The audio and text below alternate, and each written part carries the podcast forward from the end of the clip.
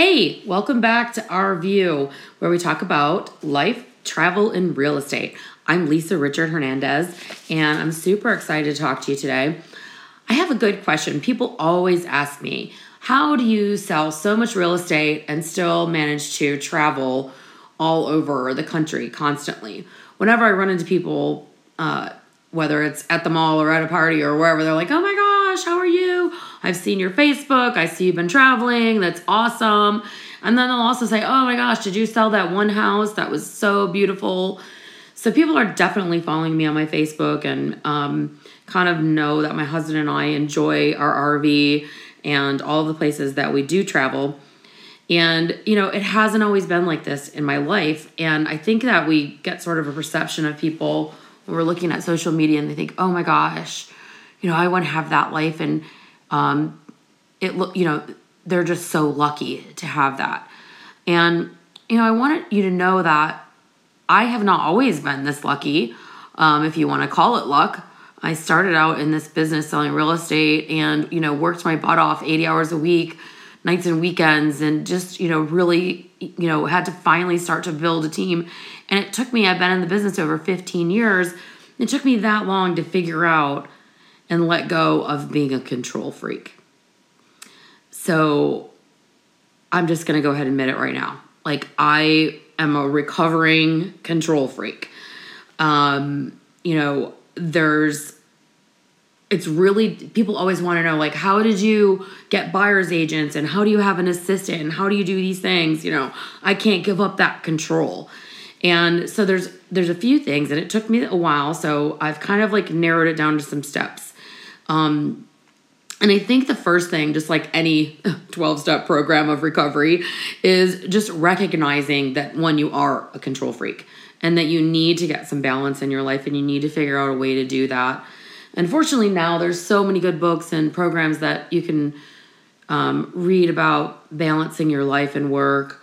Um, but just letting go of your ego, I think, is a big part of the first step of becoming a control freak. Admitting that you are a control freak and then recognizing what your weak spots are and letting go of your ego. So for me, my biggest weak spot to start with was accounting. I can't stand to balance my checkbook. I can't stand to keep a ledger of all my expenses. I can barely stand to keep all of my receipts, right? all the things that I need to do. So the very like first thing I did was hired an accountant and a bookkeeper that literally would go through my, you know, bank statements and and do my accounting for me to keep track of that. So it's it's I, I guess it's like small baby steps is kind of like my second uh, way of getting over that is I, I started with little things. It wasn't like I'm just gonna hand over my business to everybody right now you know, I started out, it was just me. And when I first started the business of real estate, I said, I'm only going to work with buyers. I don't ever want a listing because I can control buyers. If I know somebody wants to buy something, I can help them go find it. But with listings, now it's about marketing and bringing the people there. And a lot of times you feel a little bit out of control. And that was way outside my comfort zone as a control freak. So um, I'm happy to say that now I'm primarily a listing agent. I have buyer's agents that work for me and, and, and do a lot of the um, work on the streets. But um, so starting small and delegating to others. The next small step I took was I hired an assistant part time. And this is back in the days before they had even Google Maps, you know, like on your phone. I, I used to have her, I'd say, okay, I'm going on a showing. I'm going to show these 10 houses could you please go on Google Maps, put all the addresses in, and print me out a map? And she would literally do those things. She would, um, you know, help me print out flyers and, and, little tedious things. And it, and it grew to be a little bit more. Okay, send now send thank you notes. Now um, let's put them on a drip campaign and follow up. And so I kind of worked baby steps until then. She was working as a full time assistant and I've had a full time assistant since I think my second year in the business. So my first year, I sold 22 homes. I was rookie of the year, and um, that you know it was a good year for me. But I was doing everything myself. So then after I had an assistant for I guess maybe about three or four years, full time assistant and myself. And I, I, sustained that for a good amount of time. And then it got to be, you know, where I was working 80 hours a week, nights and weekends, open houses every weekend, prospecting, networking every chance I got. And I can remember my kids were little. I have, two, you know, two little girls at the time, and they were saying, you know, my mommy is always on her phone. My mommy never, you know, we're at dinner and my mommy is always on her phone. And my ex husband would say, you know, like, I can't even hold a conversation with you because you, all you do is think about work. And, you know, as a reformed control freak, looking back at that old me, I can see where I was constantly worried about everything because I was the one doing it all and not and too afraid to delegate to other people. So I finally learned when I went uh, to Remax how to. I learned from other agents. Okay, you know, I, I think I might want to get a buyer's agent, and people that really know me will realize that I really don't make rash decisions. Like I don't make a decision quickly. But if you don't know me, you'll you'll think, oh, Lisa makes decisions and she goes with it. Well, that's just kind of like on the outside how it appears. But I think about things maybe to a fault too much ahead of time. But I couldn't understand how I could have a buyer's agent because my people wanted only me. That's what I thought. Like all of my clients, like they don't want me to hand them off to a buyer's agent. They want just me. I'm the only one. So that's where I really had to let go of my ego and embrace imperfections in myself and in others and start to kind of realize like hey, these other people might have some strengths that I don't have, and I need to figure out how to capitalize on those strengths. And so, you know, some of my very first, one of my very first buyer's agents, she, um, she was amazing. I'm so, her name is Candy Manguel, and she now owns her own Remax brokerage and is one of the top agents in the MLS. And I love to watch her success. Um, but she came to me and she wasn't sure if she could do it, and I, um, I started her out part time. Um, she was she was afraid to leave her job, making one hundred and eighty seven dollars a week at a gas station where she was working to go work full time selling real estate. And so I offered to pay her $200 a week to do um, 20 hours of administrative work for me and marketing and stuff, and the rest um, she would be selling. And I believe that when Candy finally um, went off on her own, which I almost had to push her out the door um, because I wanted her to be successful on her own. I think she might have sold 50 homes that year. So she was just, you know, that's that's a perfect example and all of my clients loved her. She always had rave reviews.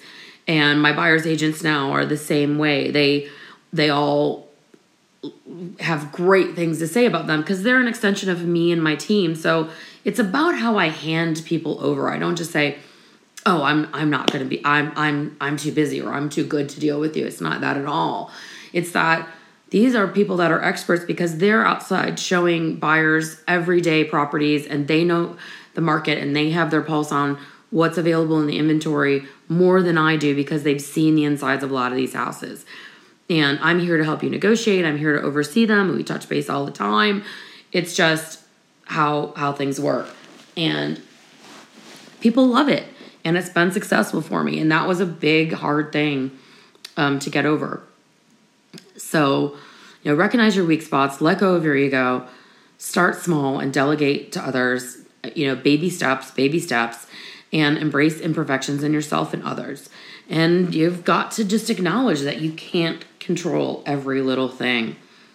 And so once I, you know, outside of my life from uh, just real estate, I mean, I think every woman especially struggles with this in their life. Like uh, my ex husband and I, it was, you know, the kids were young, they couldn't drive, and we, how are we going to get to, you know, volleyball practice today? And how are we going to get to cheerleading today? And, you know, who's going to pick me up from school and get me there? And you've got to work, and I've got to work, and all this stuff And what turned out to be our solution is we hired a nanny that worked from three to six every day. That was our stress time. And for, you know, we paid her $10 an hour. So $30 a day. She picked up the kids. She got their homework started. She took them to and from whatever um, cheerleading or classes that she needed. And when I came home at six o'clock from work, they were ready to go and we were ready to have family time. And that was another big, you know, step. So just outside of just real estate, delegating small things. So getting a cleaning lady. If you are, you know, if everyone in your household is working and you don't have time for that cleaning and you can afford to hire a cleaning lady, do that because that is that's delegating you know i pick up the house on a day-to-day basis and do the laundry and put things away for the cleaning ladies to come. Yes i'm like one of those kind of people that cleans the house before the cleaning ladies come but if you don't put it away they don't know where it goes. And then when they come in and actually clean what needs to be cleaned. So you know accountant cleaning ladies nannies all of these people are extensions of kind of like delegating other tasks in your life from what I could spend my time making more money doing than cleaning my house all day on Saturday. I have a better chance of doing some open houses and working with some clients and going on some listing appointments to make enough money to afford to spend $130 a week on my cleaning ladies. So, um, that's how I managed to be able to travel with my husband who's retired and and, and really just enjoy life. So anywhere now that I have can, as long as I have internet access, I can say I can pretty much do my job from anywhere because my either my assistant is here locally, she can pick things up and drop them off, put up signs. I have my virtual assistant now that he's works out of the Philippines. That's whole another conversation for a different podcast, which is great. He's handling all of my social media, so I know I'm covered on that when when I'm not in town. Things are still getting advertised and posted and and I'm not constantly all day doing those things. Um, and so that that allows us to just really have um, some great trips and vacations, which you'll get to hear all about in some of our other podcasts with my husband George, who um,